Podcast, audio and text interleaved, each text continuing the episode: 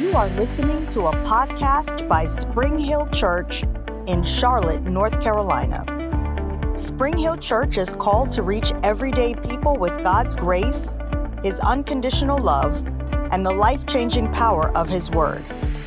Thanks for listening, and if you would like more information, you can visit us online at springhill.cc.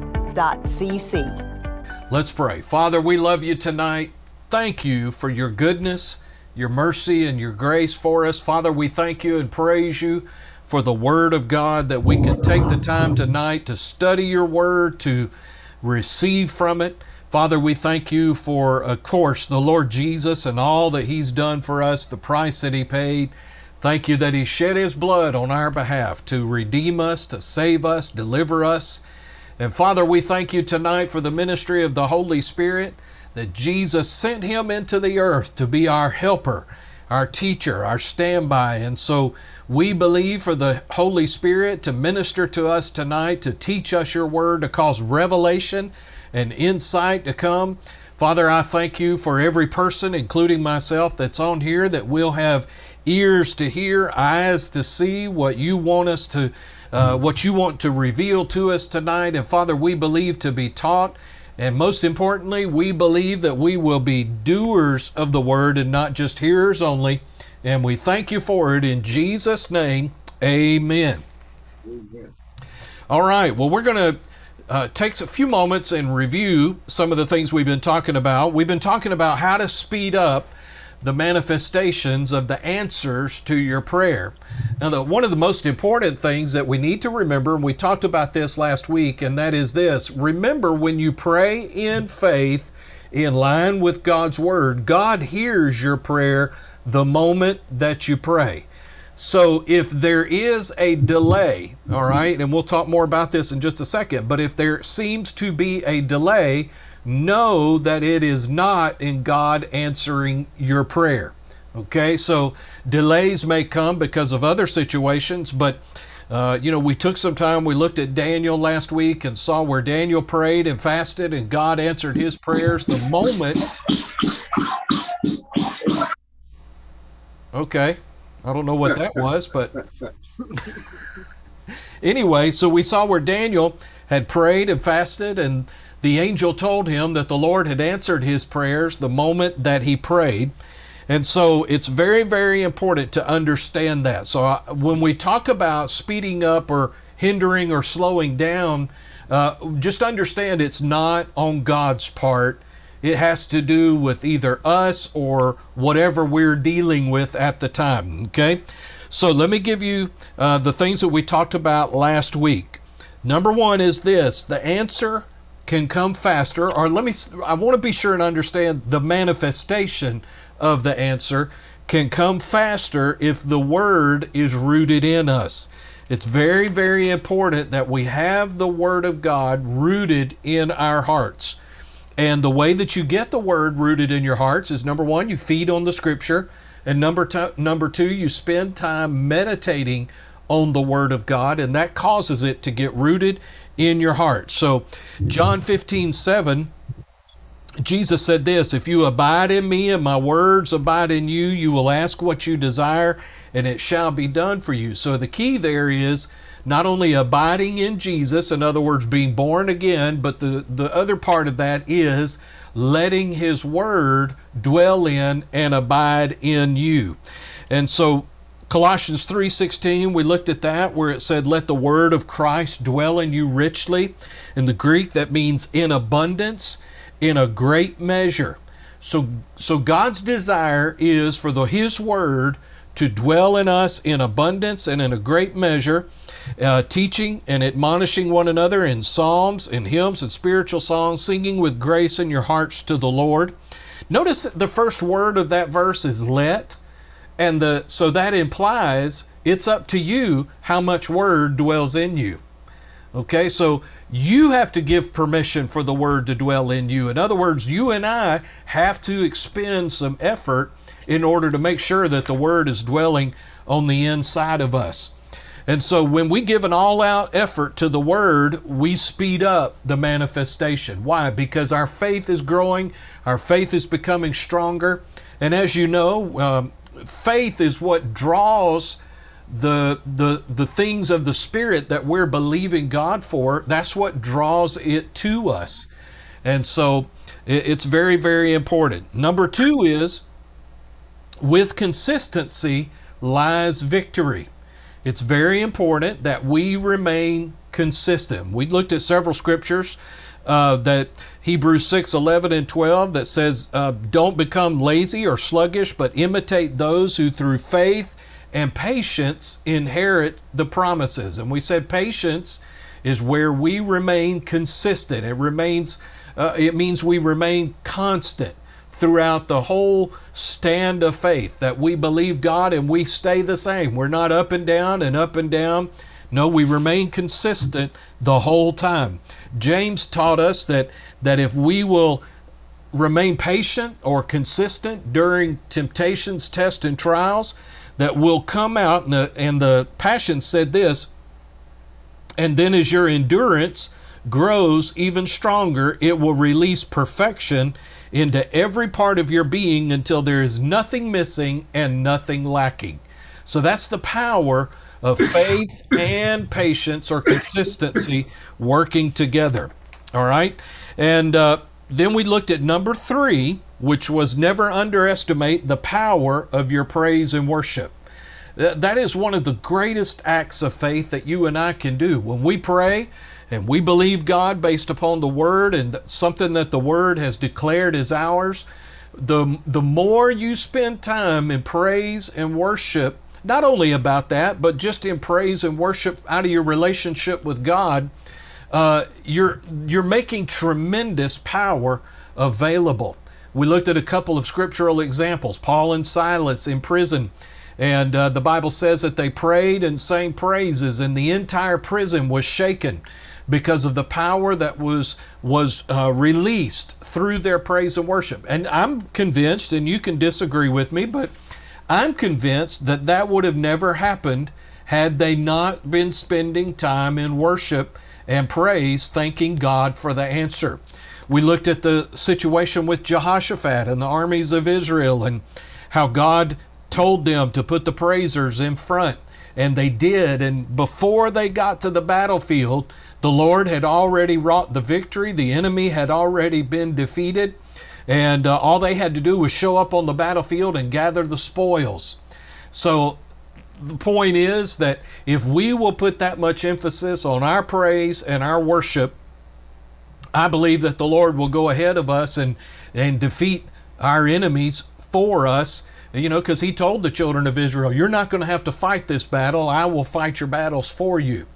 And so that is the power of our worship and the power of our praise and, and what it releases into our situation.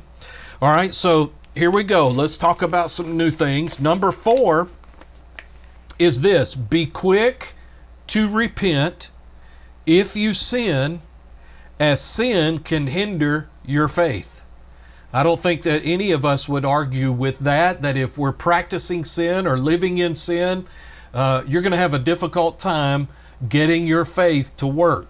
Why is that? Because you're you're dealing with or allowing sin to come in, and uh, you know sin will will corrupt your faith. It'll keep your faith from working like God wants it to work.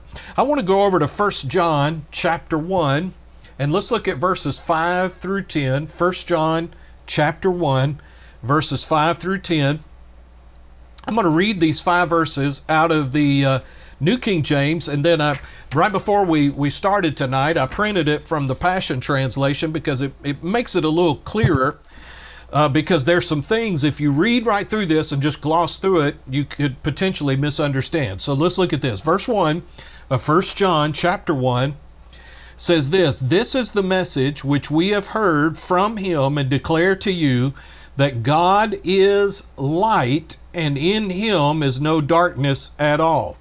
Now, this is very important because uh, if you're fellowshipping with God, you are going to be in the light. All right? Now, let me ask you a question What does light do? Brings wisdom and understanding. Okay, let me say it another way. You're, you're down, heading down the right path.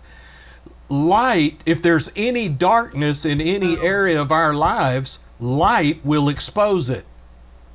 Okay? So when we fellowship with God and God being light, if there's anything that needs to be changed in our lives or or any sin, his light will bring that to the forefront or bring that to the light, so to speak. All right, so look at verse 6. If we say that we have fellowship with him and walk in darkness, we lie and do not practice the truth. Well, why is that? Because God is light. So if you're fellowshipping with God, it's going to be difficult, or let me say it another way, it's going to be impossible for you to live and walk in darkness. You're going to have one or the other. Okay? So, verse 7 But if we walk in the light, as he is in the light, we have fellowship with one another, and the blood of Jesus Christ, his Son, cleanses us from all sin. And then verse 8 If we say that we have no sin, we deceive ourselves, and the truth is not in us. But if we confess our sins, He is faithful and just to forgive us our sins and to cleanse us from all unrighteousness. If we say that we have not sinned, we make Him a liar, and His word is not in us. So let's back up and let me uh, untangle a little bit of this. Verse 7 says this But if we walk in the light as He is in the light, we have fellowship with one another, and the blood of Jesus Christ, His Son, cleanses us from all sin. I want you in your Bible uh, or whatever in your notes, if you want to, make a little note there beside that verse that says this unknown sin. Okay? Now, you and I, we live in a flesh body, we live in a uh, broken, imperfect world, and there might be some things that we do that are wrong, and we're not necessarily uh, aware that it's wrong or that it's sin. Okay, and what this verse is saying is if we walk in the light, in other words, if we are doing our best to obey God and walk in the light of His Word to the very best of our ability, then the scripture says that uh, the blood of Jesus Christ will cleanse us from sin that we do not know about. Okay, so if we have committed sin that we're not aware of, then the blood of Christ will automatically keep us clean from those things. So that's one area. But how many of you know there might be sins that we don't know about, but there are also sins that we do know about. All right, so let's let's go on. And it says if we say that we have no sin that we know about, okay. So I want to make the reason I want to clarify this is because I don't want anybody to misunderstand these scriptures to think that that John is implying the old uh, phrase that people use that even as believers we're old sinners saved by grace. You are not an old sinner saved by grace if you are given your heart to Christ. If you've been born again, if you're born again, you're born again. You're no longer a sinner. Now you might sin, but that doesn't make you a sinner. Okay? So let me read this out of the Passion. This is the life giving message we heard him share, and it's still ringing in our ears. Of course, the Apostle John talking about when they walked the earth with the Lord Jesus. We now repeat his words to you God is pure light. You will never find even a trace of darkness in him. If we claim that we share life with him but keep walking in the realm of darkness, we're fooling ourselves and not living the truth. But if we keep living in the pure light that surrounds Him, we share unbroken fellowship with one another, and the blood of Jesus, His Son, continually cleanses us from all sin. Verse 8 If we boast that we have no sin, we're only fooling ourselves and are strangers to the truth. But if we, in, in other words, if you stand up and declare you are perfect, then guess what? You're not aware of the truth okay? You'll be perfect when you get to heaven, but as long as we're living in this flesh and we're living in this world, uh, we have not arrived yet, is what he's saying. All right, so if we boast that we have no sin, we're only fooling ourselves and are strangers to the truth. But if we freely admit our sins, this is verse 9, when his light uncovers them. And I like the way the Passion says that. So when you're fellowshipping with God, and His light throws light on sin, then what we need to do is um, He will be faithful to forgive us every time. God is just to forgive us our sins because of Christ, and He will continue to cleanse us from all unrighteousness. In verse 10, if we claim that we are not guilty of sin when God uncovers it, with His light, we make Him a liar and His word is not in us. So here's my point, and this is what John is telling us. For the unknown sins, if we're walking in the light of God's word that we have, the blood of Christ keeps us clean. But if walking with God in His light, it exposes and reveals sin in us, then the best thing we can do is to repent of that sin, ask God to forgive us, and then we're back under the blood of Jesus continually cleansing us from all sin and all unrighteousness. So the worst thing you can do though is when his light has revealed that sin to you is deny that that sin is there. Okay? And so that's where when and the way that that happens is is his light causes your spirit to convict you of that sin.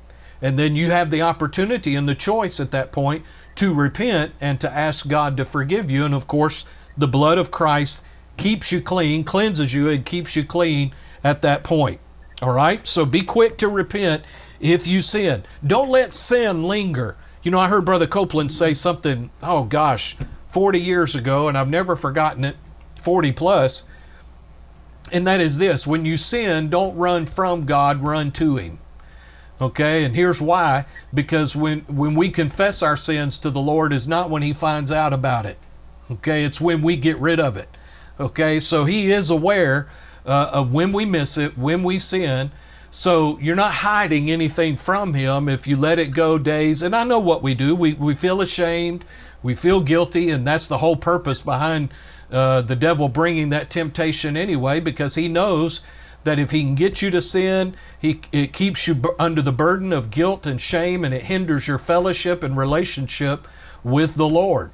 And so the quickest thing you can do, run to, or the best thing you can do is run to God, confess it to Him, and believe the word that says that when we do that with the right heart, He will forgive you and He will cleanse you. Now, I'll say this to you that doesn't mean your guilt goes away instantly, but you have to believe by faith that you are forgiven and that guilt will eventually leave. Okay? All right? Now, let's go on And this one uh, is somewhat similar, but it but very different in in the sense of I want to spend a lot of time talking about this tonight. And number five is this: be quick to forgive. So I want to encourage you and me to to learn how to forgive other people quickly. So let's go over to the the book of Mark, Mark chapter eleven. And you know the our, our favorite faith scriptures, but let's read them all, okay? not just have faith in God and speaking to the mountain and then praying and believe that we receive the answer. But let's look at verse 5, or 25 rather, excuse me. Mark 11, verse 25. And somebody tell me real quick, what's the first word in verse 25? And. And. And. Okay. So if, if that word and is there, that means it's connected to what he just said in the previous sentences. So he just got through telling us about how the faith of God works. He talked about how you could speak to the mountain and the mountain will be removed if you believe what you say will come to pass. He told us how to believe that we receive answers when we pray, but he didn't stop and miss a beat. He didn't take a breath. He said, and when you stand praying, if you have anything against anyone, forgive him, that your Father in heaven may also forgive you your trespasses. But if you do not forgive, neither will your Father in heaven forgive your trespasses. So let's spend some time tonight. I want to talk about this in, in understanding the power of forgiveness and, and what it means for us as believers. And so we're going to talk about this a little bit. I, I have uh, taught on this a few times at the church, but uh, it doesn't do us any harm to hear it again. And uh, let's look at why did Jesus put this connection? He put a faith and a forgiveness connection together. And here's why is because if you harbor unforgiveness in your heart, forget your faith working. It's just that simple. And so I want to talk to you tonight about forgiveness because a lot of Christians, including myself for a long time, I had some misunderstanding where forgiveness is concerned. And so I want to talk about that a little bit. So if you're taking notes or if you're looking at the notes that I have on the website, uh, there are three parts to forgiveness. Okay? Three parts to forgiveness. The first one is having a heart of forgiveness. A heart of forgiveness. The second is the act of forgiveness. And then the third part is restoration of the position in the relationship. So you have the heart of forgiveness, you have the act of forgiveness, then you have restoration of the relationship. Now, these are three different things, but yet what, what we have done, and I have taught it incorrectly in the past, is we've put all those together and not really understood the difference between the three of them. So I want to point this out to you, and I'm going to let God be the one who demonstrates this for us. These three parts the heart of forgiveness, the act of forgiveness, and then restoration of the relationship. Okay? So let's see how God operates in all of this, all right? So go over with me to Ephesians chapter 4. And uh, no, I tell you what, just go over to Romans chapter 5. Let's look there first. Romans chapter 5. Ephesians 4:32 just says this, be kind to one another, tenderhearted, forgiving one another, even as God in Christ forgave you. Okay? Now that's past tense. God has already forgiven you. Can I say this to you? God has already forgiven you for sin you haven't yet committed. Amen. Okay? Thank God. Hallelujah. All right? Why? Because the price was paid by the Lord Jesus Christ once and for all. That's what we're going to see. Romans chapter 5 and verse 12. Romans 5, verse 12. Uh, and I'm going to read this out of the New Living, okay? The New Living Translation. It says this When Adam sinned, sin entered into the world. Adam's sin brought death, so death spread to everyone, for everyone sinned. Now, I want to stop and I want to say this. You know, that almost doesn't sound fair because I wasn't around in the Garden of Eden. I didn't have anything to do with what Adam did.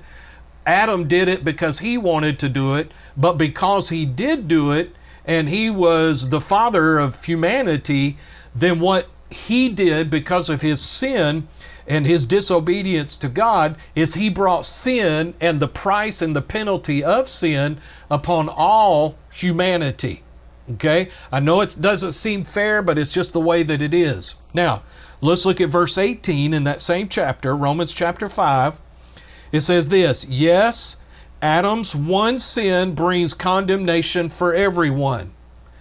But the same way, and I'm paraphrasing here, but the same way Adam's sin brought sin upon everybody else, look at this Christ's one act of righteousness brings a right relationship with God and new life for everyone. Okay? Verse 18 in the New King James says that, um, that righteousness, because of his act, righteousness became a free gift to all men. Now, I want, want to just point this out, okay? In the heart of God, He has already forgiven every human being. He's forgiven every man, woman, boy, and girl that has ever lived and ever shall live. He, in His heart, has already forgiven them because Jesus has already paid the price once and for all for everyone. Aren't you glad that when you and I get saved or got saved, Jesus didn't have to come back down out of heaven, climb back up on a cross, die again for you, and then have to repeat that every single time a person wanted to get saved. No, he did it once for all, and the price is it has been paid. So because of that, in God's heart, every person is already forgiven. Go over with me to Hebrews chapter 7, please. Hebrews chapter 7. Look at verse 27. Hebrews chapter 7 and verse 27. And it says this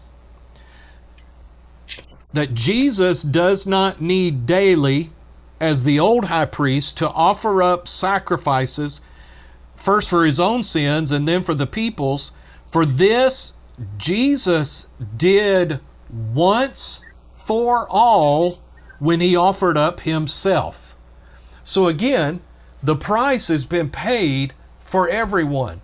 So in God's heart, the price has been paid, sin has been paid for. So in God's heart, people were are already forgiven. Now I'm going to use a phrase and I want to say this. When Jesus died for us, he paid in full the sin debt. Okay? Uh, that we were incapable of paying. So when Jesus died for you and me, he paid the debt that we were incapable of paying. Now, I want you to remember that word debt, D E B T, okay? Debt, all right? Because it's going to come up again, okay? Now, Colossians tells us, go over with me to the book of Colossians, please. We're looking at a few scriptures tonight, which that's okay, it's Bible study. Galatians chapter 2. Galatians or Colossians? That's what I said, Colossians. I'm My mind was kind of going, oh, is that a new No, book? sorry, Colossians. Colossians chapter 2. I was just checking to see if you were paying attention, Alan. You passed the test. All right. Verse 13, Colossians chapter 2, verse 13 says this, and you me, and me, being dead in your trespasses and the uncircumcision of your flesh, he is made alive together with him, having forgiven you all trespasses. Verse 14, having wiped out the handwriting of requirements that was against us, which was contrary to us, and he has taken it out of the way, having nailed it to the cross. Let me read the New American Standard Bible to you, uh, verse 14. Well, let me read both of them. When you were dead in your transgressions and the uncircumcision of your flesh, he made you alive together with him, having forgiven us all our transgressions, having canceled out the certificate of debt consisting of decrees against us, which was hostile to us, and he has taken out of the way, having nailed it to the cross. So again, our sin debt is paid. But here's what I want you to see. Those of us who are believers, it's not just our sin debt that was paid, everybody's sin debt has been paid. Every person, every human being, their sin debt has been paid in full by the Lord Jesus Christ. Okay?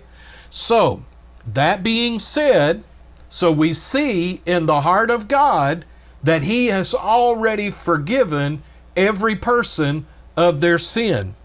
But let me ask you a question Does that mean everybody's automatically saved?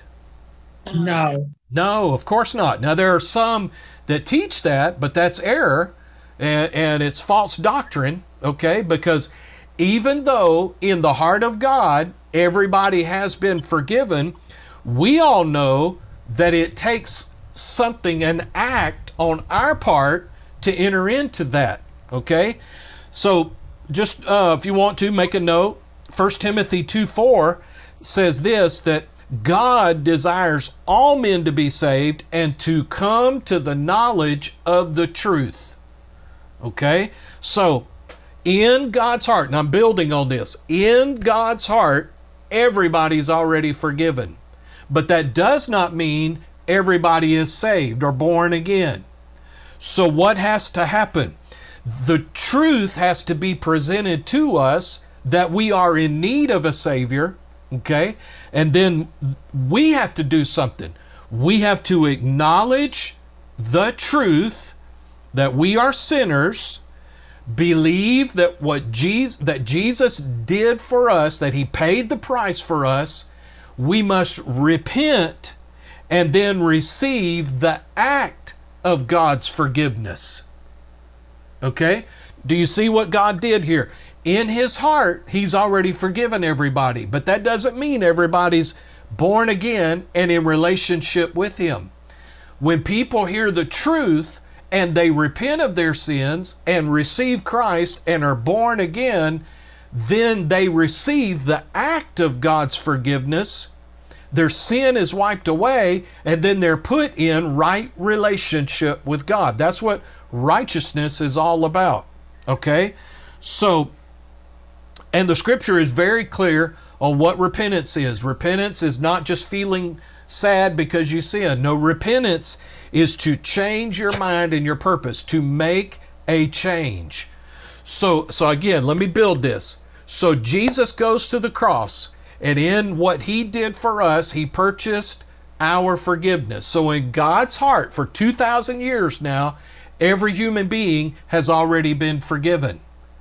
All right, so therefore, Jesus never has to go to the cross again. But every person that finds out the gospel and finds out the truth must repent, receive that truth, turn, and then receive the act of forgiveness and enter into a right relationship with God. Okay, so you see the three parts there. You see God's heart of forgiveness, you see the act of forgiveness when when I repent, and then you see the restoration of right relationship. Okay? Do, do, is everybody clear on that? Yes. Okay? All right, just want to make sure. So, how does God want us to operate in forgiveness? Okay, well, I want to be very specific on this so that we don't misunderstand. All right, let's go over to Matthew's Gospel, Matthew chapter 18.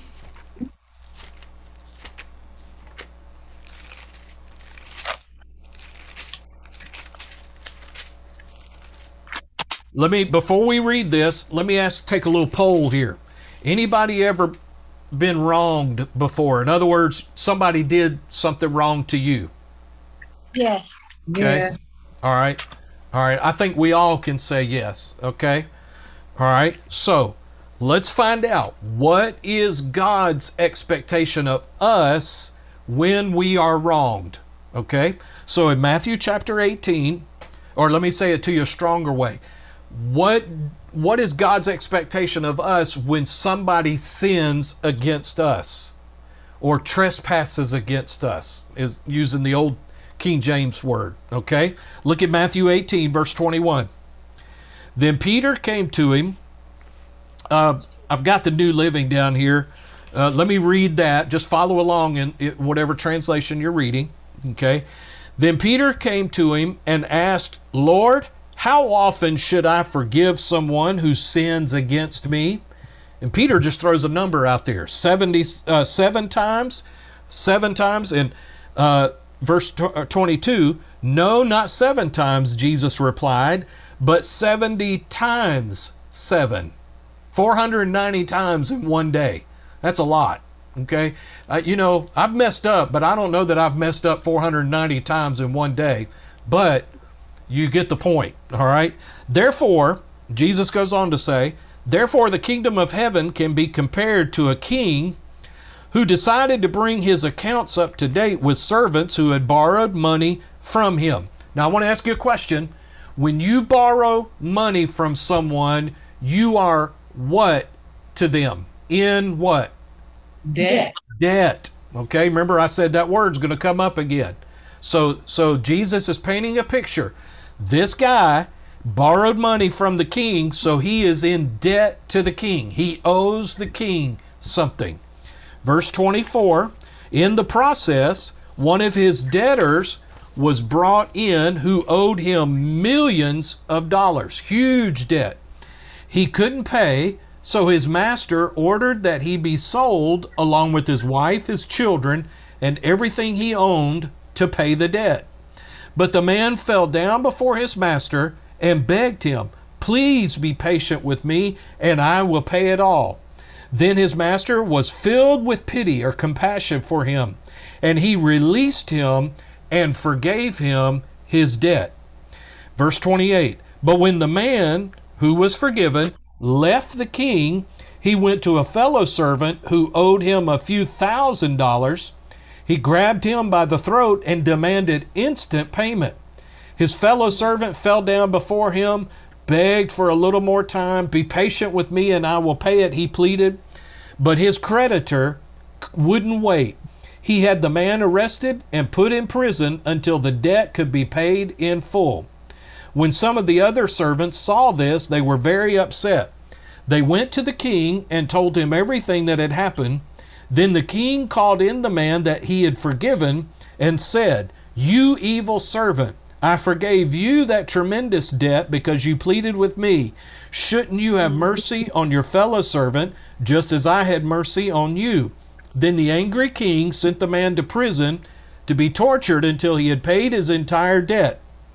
Verse 35 That's what my heavenly Father will do to you. Now get pay close attention to the details in this.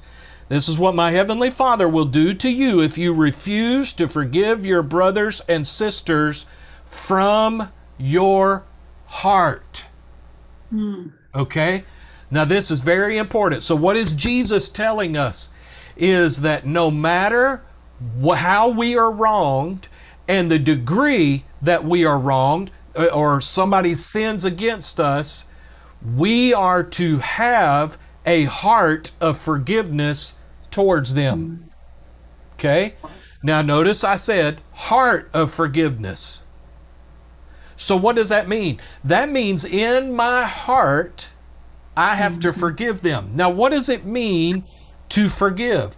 It means, in using this as a, a, a- to define what we're talking about, it means to forgive them of their debt. Now, is, does anybody remember in what we call the Lord's Prayer what Jesus said in that prayer when he said, Father, forgive us our debts as we forgive our debtors? Okay? So, debt is a great way to illustrate this. And, and I know with debt, we automatically go to finances, and that's good. That's okay. It helps you understand. So, when somebody sins against me, I feel like they owe me something. At minimum, they owe me an apology. They owe me, you know, I'm sorry. You know, if there was material uh, loss or whatever, they owe me uh, some type of compensation, whatever the case might be, just depending on the degree of the offense. But Jesus said that we need to have a heart of forgiveness, and in our heart, we release them from that debt. Okay? Now, I have taught, and, and, and again, thank God for progressive revelation. I have taught that forgiveness is where you just, you know, if somebody's wronged me, I forgive them. I totally wipe the slate clean. I pretend like nothing ever happened. I take on spiritual amnesia. And anytime I'm around them, I'm supposed to act like nothing's happened. Jesus never taught that. Okay? It's something that we have dreamed up because of a lack of understanding. Now, what is the progression? A heart of forgiveness, then the act of forgiveness, and then the restoration of the relationship. Okay? Don't forget that. So, in your heart, what you have to do here's the first thing you have to do is in your heart, you begin forgiving them by releasing any ill will towards them and wishing them goodwill. That's what uh, God did with us. Somebody tell me when the shep- shepherds were out in the field and the angels appeared to them on the night that Jesus was born, you remember what the angels said? Glory to God in the highest, peace on earth, and what? Goodwill towards men. So, knowing what was coming, God was already releasing goodwill to people. The angels declared it. Okay? So God was already posturing himself so he could forgive mankind, even though Jesus wouldn't die for another 33 years. Okay? So in your heart, what you're going to have to do is you're going to have to for, begin by forgiving them and releasing any ill will. What does that mean? I wish that something bad would happen to them because of what they did to me. I wish they would get what's coming to them. Okay? That is not godly thinking. That's human thinking, but that's not godly thinking. Okay? So, here's number 2. The next next step is this. With a heart of forgiveness, mm-hmm. you release that person from owing you a debt to make things right between you. Okay? With a heart of forgiveness, you release that person from owing you a debt to make things right between you. All right? Uh, everybody on here tonight that's saved, how many of you still had to go to a cross and die? None of us did. Why? Because God released the penalty from us. Aren't you glad? Okay? So, with God's heart of forgiveness, He released us. We read the scripture that said that. He released us from the debt that we owed Him. All right? Let me, and here's, here's key, a huge, huge key. Get this. Before you and I ever acknowledged Him, He had already released us from that debt. So, in His heart, He had already forgiven us. We read that. The scripture says that. Okay? Now, Here's number three. You may have to repeat this many times. This might be something you do many times, but do it until you have fully released the debt. Because here's what will happen. Uh, like I said, you don't get spiritual amnesia. So I guarantee, I promise you, the first time you encounter that person, either on social media, you see them in person, you hear their name, whatever, the first thing that's going to have an opportunity to pop up into your mind is what they did to you. And here's what you're going to have to do. Nope, in Jesus' name, they don't owe me anything. I have forgiven them in my heart. They don't owe me an apology. They don't owe me compensation. They don't owe me. I have released them from that debt. I have forgiven them. Okay? Because because again, we you know, over time it gets easier, but uh, you, don't forget. In other words, um, you can I say it to you this way? You choose not to remember. There's a difference between that and forgiving. I mean, uh, forgetting. See, sometimes people think God's got dementia. He doesn't. All right? He chooses not to remember our sin. He says so in Isaiah I will remember your sins and iniquities no more. Okay? All right? So, so then, all right, so as far as we're concerned and God's concerned, we have forgiven them. So in our heart, we have, an, we have a heart of forgiveness. And we're doing what Jesus expects us to do. Even if it takes 490 times a day that's what we're supposed to do. Okay? Now, what about the act of forgiveness? Well, the act of forgiveness does not come into play until that person repents of the wrong they did to you. All right? Here's the next thing. If and when they come to you and repent, then you extend to them the act of forgiveness and move towards restoring the relationship, the position of the relationship. See, here's what we I have taught, and and other ministers have taught, and I think this is what we have believed, is that it, you have not forgiven them in your heart unless you are willing to put them into right relationship with you and pretend like it never happened. And Jesus never taught that. You do not do that until they repent. Jesus never expected us to put a sign on our back that says, Kick me again. Okay? And this is where we have missed it. You know, I know what the scripture says, we'll turn the other cheek. Jesus wasn't talking about that. This that's a totally different subject that he was talking about. Has nothing to do with day-to-day forgiveness of other people. All right? So, so how do I know, you know, let's say let's say the person that wronged me and sinned against me, they come and they ask me to forgive them and they repent. Well, how do I know that they have truly repented? Well, guess what? You will see it in their actions and in their fruit. Jesus said this in Matthew chapter 3 and verse 8, or actually John the, the Baptist said this prove by the way you live that you have repented of your sins and turned to God. Okay? So in my heart, I've forgiven them. They don't owe me anything. But when they come to me and they ask me to forgive them, I'm not obligated at that point to totally restore the relationship. Okay? Are, are, are you following me? Okay? Mm-hmm. All right, so when someone meets the qualifications in that they acknowledge the truth of what they did, they repent and show the fruits of that repentance, then I must extend to them the act of forgiveness at that point and then work towards the restoration of the relationship.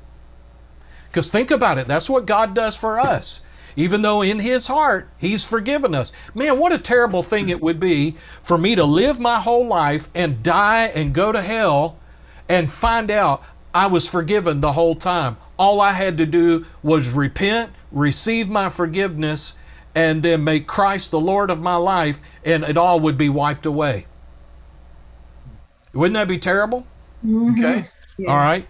But that's the way we are supposed to operate where forgiveness is concerned. So Jesus' expectation of us is that when we are wronged, we forgive the person in our hearts. But we are not obligated to automatically embrace them, automatically say, oh, it's okay, and all this kind of stuff. No, if there is no repentance, you keep your distance. You love them, but you love them from afar. All right? God does not expect you and me to allow people to abuse us over and over and over again under the guise of forgiveness. That is not his expectation. Okay? Now, we're supposed to do good to our enemies. We're supposed to uh, treat them the best that we possibly can because Jesus said that when you do that, you'll heap coals of fire on their head and hopefully bring them to repentance. But I want us to really, really understand this and how this works. So, because the freeing part is in step one.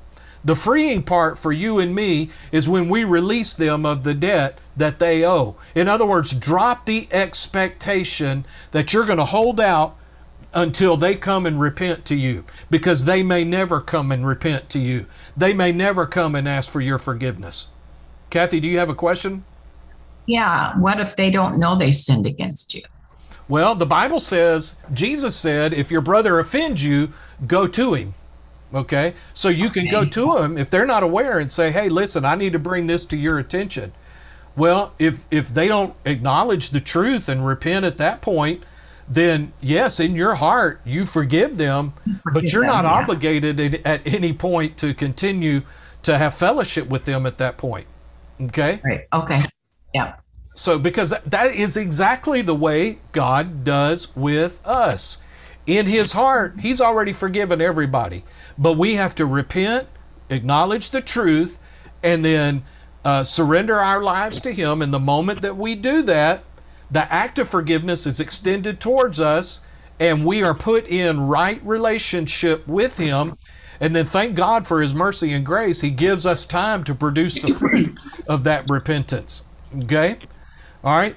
Now, so if they never repent and ask forgiveness, then what you and I have to do is trust God with the outcome. Because here's what the Bible teaches a man reaps what he sows. Now, again, you don't reap bad things, you don't wish bad things on them, but you put that in the hands of God and let God take care of that. That's why he said in the scriptures that vengeance is his, let him handle all of that. All right? You in your heart, let it go. Let that unforgiveness, let that uh, that debt go, and just put your put yourself in the position that they don't owe me anything. Barbara, did you have a question? Yeah, I have heard that so many times where um, a person will tell you you need to go back to that person and um, apologize for them hurting you. And I say, well, I have asked that person to forgive me, but then as time go on, Pastor, you hear about different negativity things that they're saying, and they know on their part that they was the one that started it. Yeah.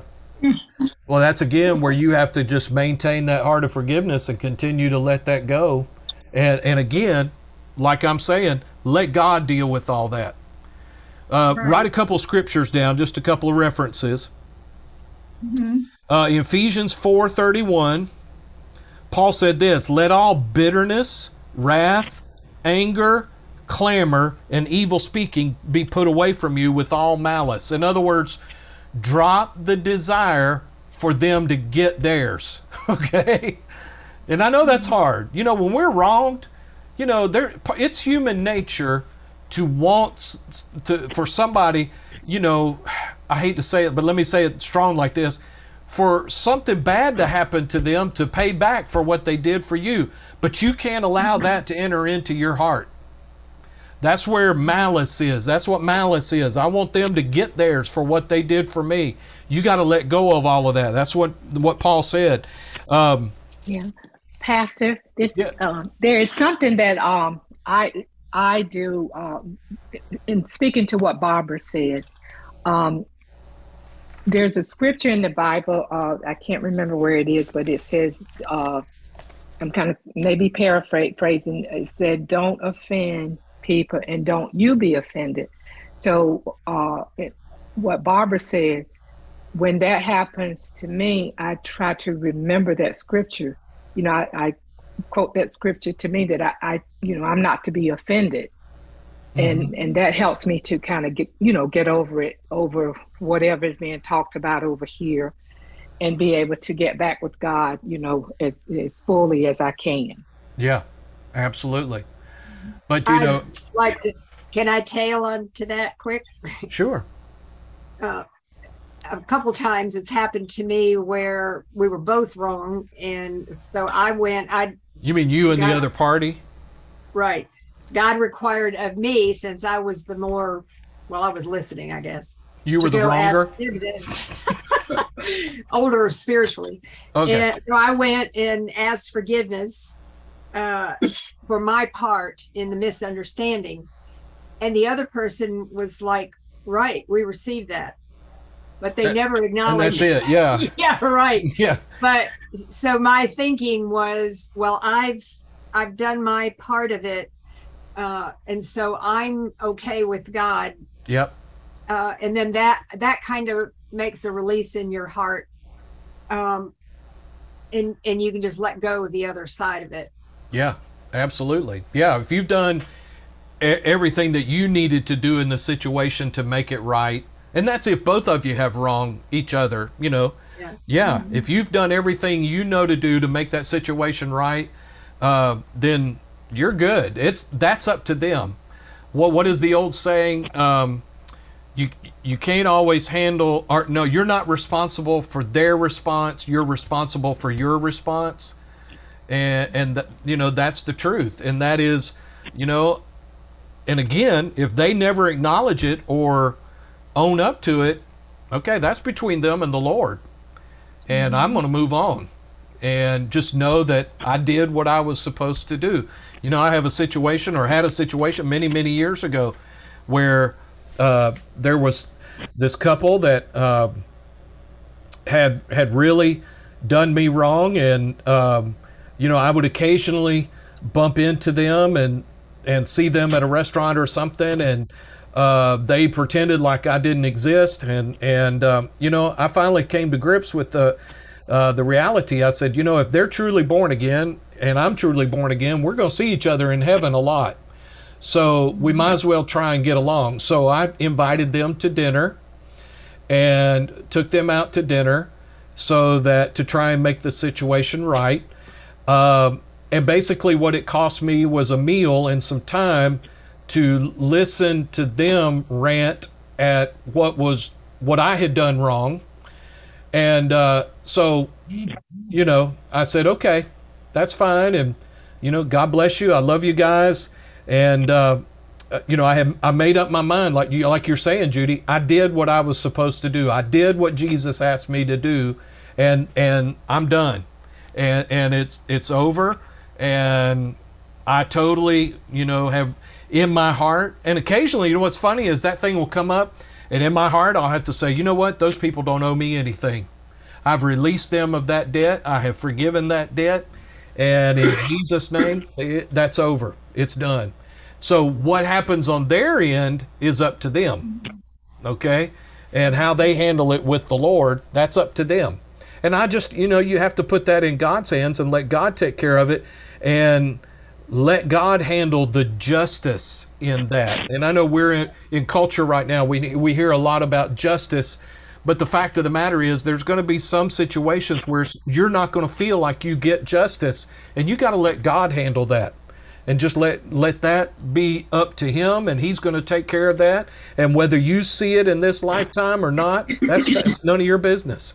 Leave that up to him. All right? So uh, have i made forgiveness clear for you? Yes. okay. Yes, sir. All right well that it's it's very very important because again you can't afford to harbor unforgiveness in your heart if you want your faith to work if you want your prayers uh, the the manifestation of your the answers to your prayers to come to pass in your life, you cannot afford to harbor bitterness and unforgiveness. And here's something else, and I'll say this, and then we'll we'll quit and we'll pick up here next week. Um, leave yourself available for the Holy Ghost to remind you if you have picked up something and you're harboring something in your heart because it is very, very sneaky. Okay.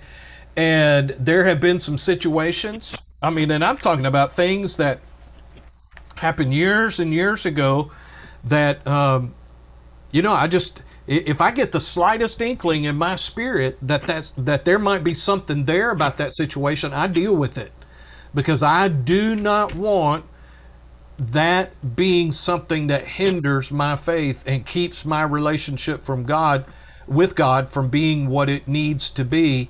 And especially as a minister, I can't afford to have unforgiveness in my heart and short circuit the anointing on my life to be able to minister to other people because I have other people that are dependent on what God's doing and, and I can't afford to mess that up.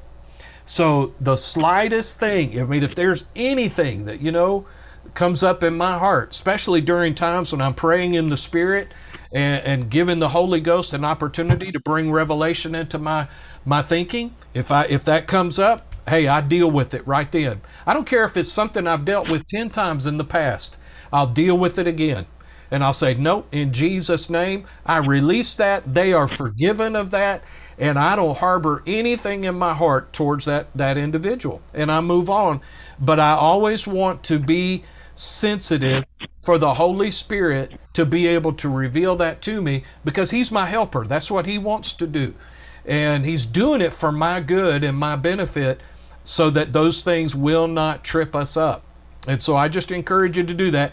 Keep a tender heart towards Him where forgiveness is concerned. And listen, I'll say this. I, said this is my third closing, okay? Um,